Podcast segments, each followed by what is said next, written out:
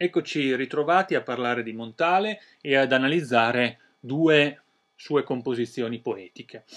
Le trovate a pagina 436 del vostro testo e seguenti e iniziamo con Non chiederci la parola, tratta proprio da Ossi di Seppia.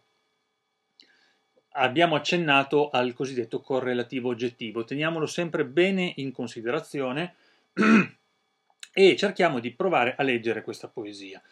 Eh, quando affrontavamo i classici, la poesia di un certo tipo, come quella di Leopardi, come quella di Manzoni, anche Dante, no? eh, quindi eh, ne abbiamo parlato, abbiamo fatto le parafrasi, eh, spiegato le figure retoriche, abbiamo cercato le rime e via discorrendo. Erano poesie che mh, per essere capite richiedevano delle spiegazioni in un certo senso, perché c'erano dei riferimenti molto importanti, magari alla mitologia, alla letteratura precedente.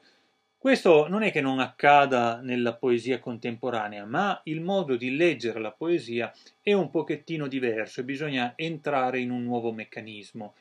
Eh, le forme metriche spesso vengono rispettate, per cui un sonetto continuerà ad essere un sonetto per sempre. Se io voglio scrivere un sonetto devo rispettare quelle regole là che ci eravamo dati.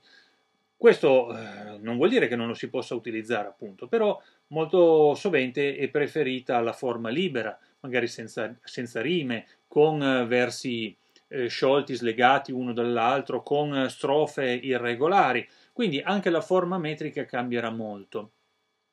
Eh, l'uso delle parole ci rimanderà anche qua ad altre cose rispetto a quelle che erano le stesse parole magari usate cent'anni prima. Per cui dobbiamo proprio entrare in una nuova lettura, in un nuovo tipo di lettura fatto di interpretazioni personali. Ognuno provi a sviluppare un suo tipo di interpretazione. Il titolo qua già parla chiaro, non chiederci la parola. Chi chiedere? Chi deve chiedere la parola? Beh, probabilmente il mondo, chi sta leggendo, non chiedeteci la parola rivolto a chi? Probabilmente proprio a loro, loro chi? Loro i poeti. Non chiedeteci la parola, i poeti scrivono. Se scrivi è perché hai qualche cosa da dire, se hai qualche cosa da dire probabilmente hai delle certezze.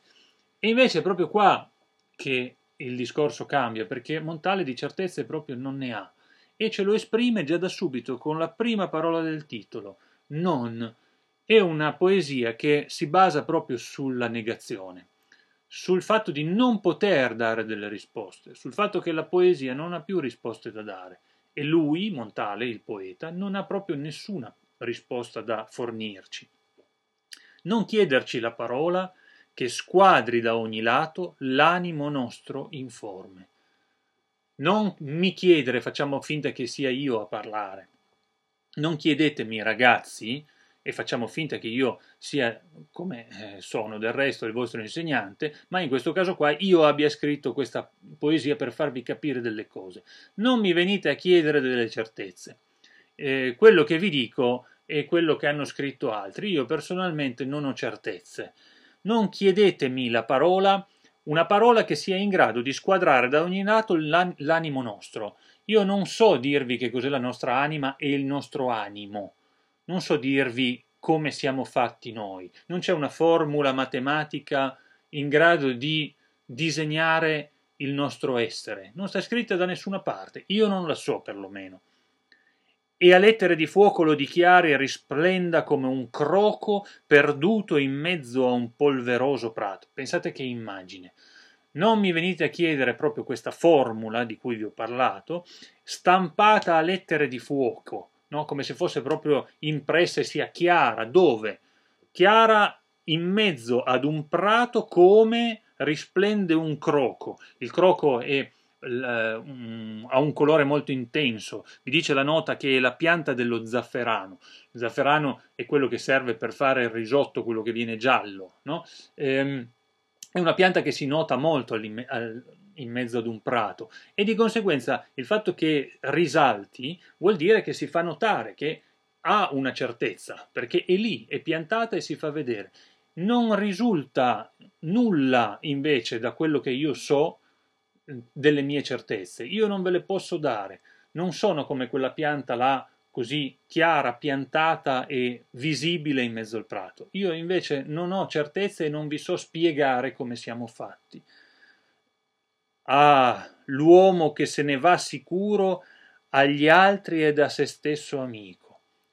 Figuriamoci l'uomo che se ne va sicuro di se stesso. Come si fa a essere sicuri di se stessi?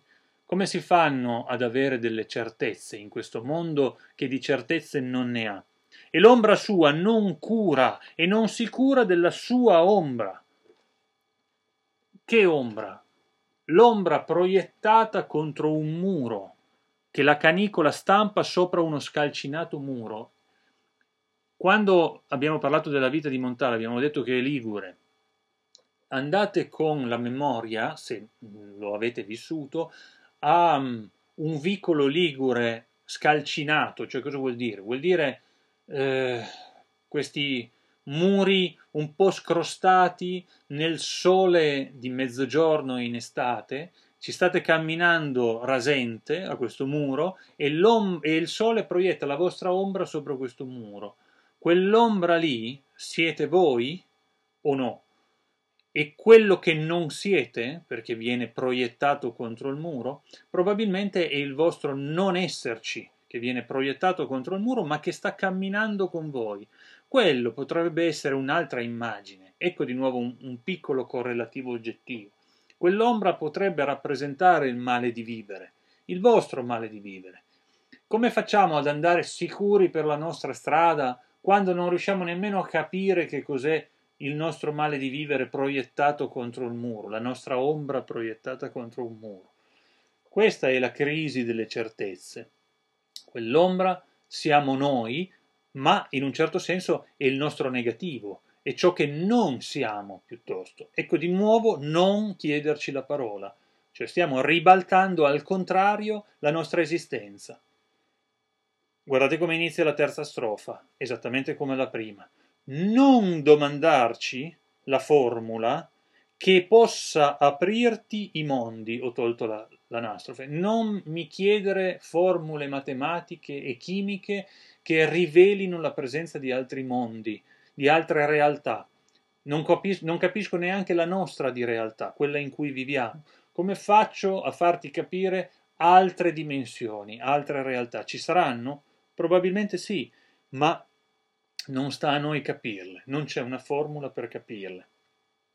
Sì, qualche storta sillaba è secca come un ramo, così qualche formula, no, praticamente, che possa farti capire come funzionano le cose. Eh, facciamo finta che siano delle parole magiche. Non esiste la parola magica per cambiare il mondo, non esiste la formula segreta per farci aprire la conoscenza e farci vedere le cose così come sono veramente. Le cose le vediamo ciascuno come le vuole vedere lui, ciascuno di noi vede il mondo a sua immagine e ciascuno di noi interpreta il mondo e gli altri a sua immagine. Se mi chiedi, a me poeta, questa formula per capire il mondo, io questa formula non la so. Codesto solo oggi possiamo dirti, ma una cosa sappiamo.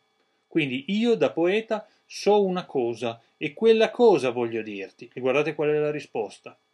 Io so ciò che non siamo, ciò che non vogliamo. Io so una cosa sola, so cosa non sono. Probabilmente non sono quell'ombra là che ho visto, perché non sono là, sono qua ciò che non vogliamo. Io so ciò che non voglio. È curioso, vedi che stiamo andando, ragionando sempre al contrario rispetto a quello che è la realtà. Perché? Perché di certezze non ce ne sono e quindi automaticamente volgo al negativo quello che è la mia certezza e quindi non ho certezze.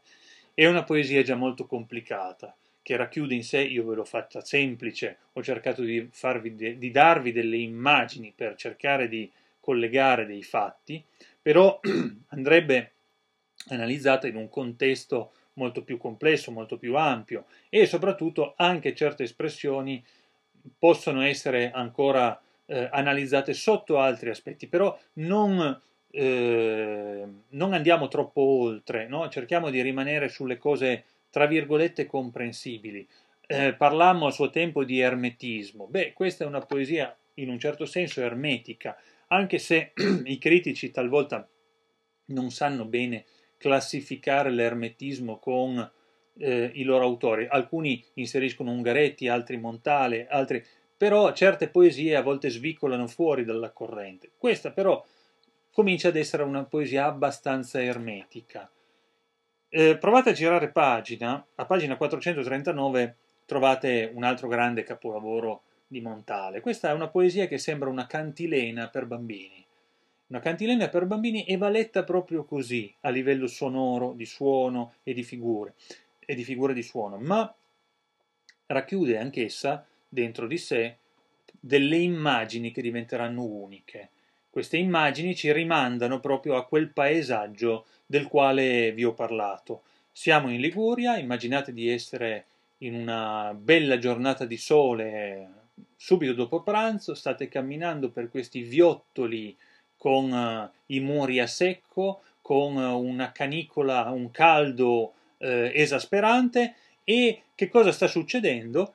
Meriggiare pallido assorto presso un rovente muro d'orto, ascoltare tra i pruni e gli sterpi schiocchi di merli, frusci di serpi. Qui abbiamo proprio il rumore del, delle, degli animali, delle bestie che stanno camminando, strisciando, muovendosi eh, in, questa, in questa calura tra gli sterpi, tra i rovi, tra le spine di questi rovi. Fate attenzione ai suoni che eh, utilizza Montale. Tantissime R, tantissimi suoni particolari, ascoltare tra i pruni e gli sterpi. E poi un suoni duri, schiocchi di merli, frusci di serpi l'allitterazione del gruppo R, RP e via discorrendo è enorme, quindi la scelta stilistica delle parole e dei suoni è eh, affascinante in questa prima quartina. Ma siamo in, eh, subito dopo pranzo, no? quindi nel meriggio, il meriggio pomeriggio deriva proprio da lì ed è una parola mh, mm, che diventa inutilizzabile in altre parole, esattamente come la donzelletta di Leopardi, è diventata proprio tipica di Montale. Quando si dice meriggiare, e pensiamo immediatamente a questo tipo di poesia.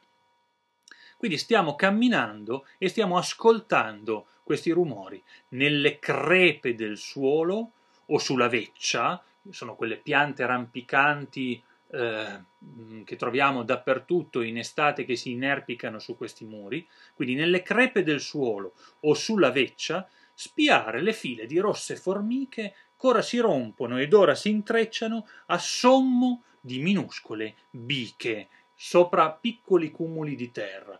Sei lì che cammini, a un certo punto ti fermi un momento, guardi nella crepa di un muro e cominci a seguire con lo sguardo la fila indiana, la colonna infinita di queste rosse formiche che stanno camminando e scavalcano, ritornano, rientrano, girano, si incontrano e vanno a finire sopra delle minuscole biche, sopra dei piccoli cumuli di terra.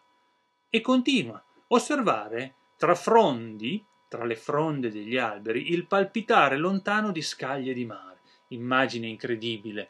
Il mare sembra una un, uh, un, formaggio grattugiato no? a scaglie sopra questo azzurro. Laggiù lontano siamo nell'entroterra ligure. Giriamo e vediamo questo mare azzurro che si muove anche di notte, che non sta fermo mai, dice Paolo Conte. E qui la stessa cosa, vediamo da lontano queste scaglie di mare, mentre si levano tremuli scricchi di cicale dai calvi picchi è difficilissima da leggere perché rallenta ad ogni parola la lettura.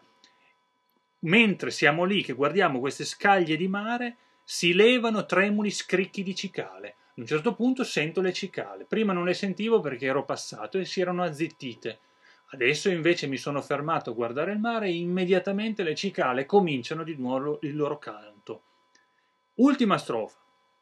E andando nel sole che abbaglia, e camminando in questo sole infuocato d'agosto che ci sta abbagliando, sentire, cioè percepire con triste meraviglia come tutta la vita e il suo travaglio.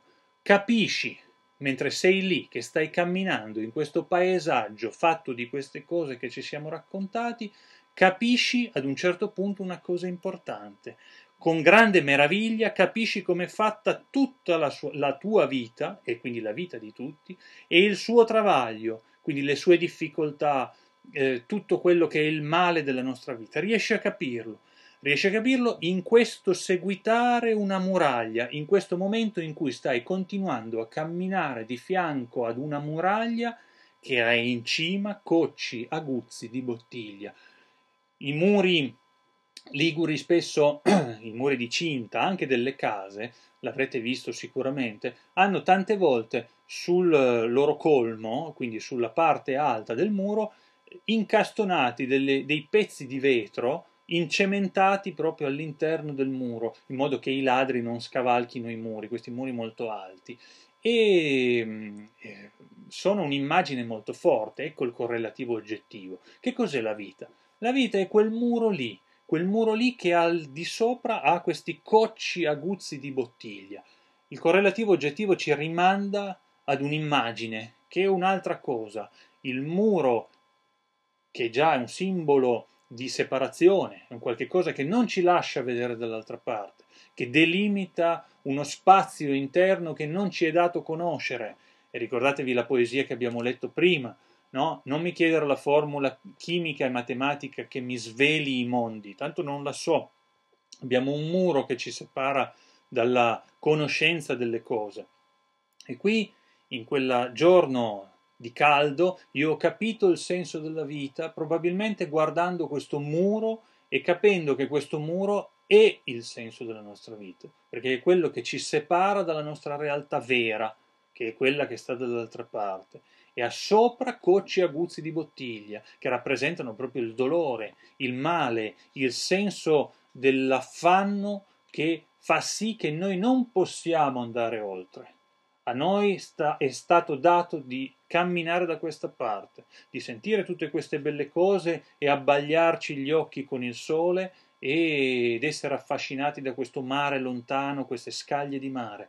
Ma in ogni caso ce ne mancherà sempre un pezzettino, che è quello che sta dall'altra parte di quel muro.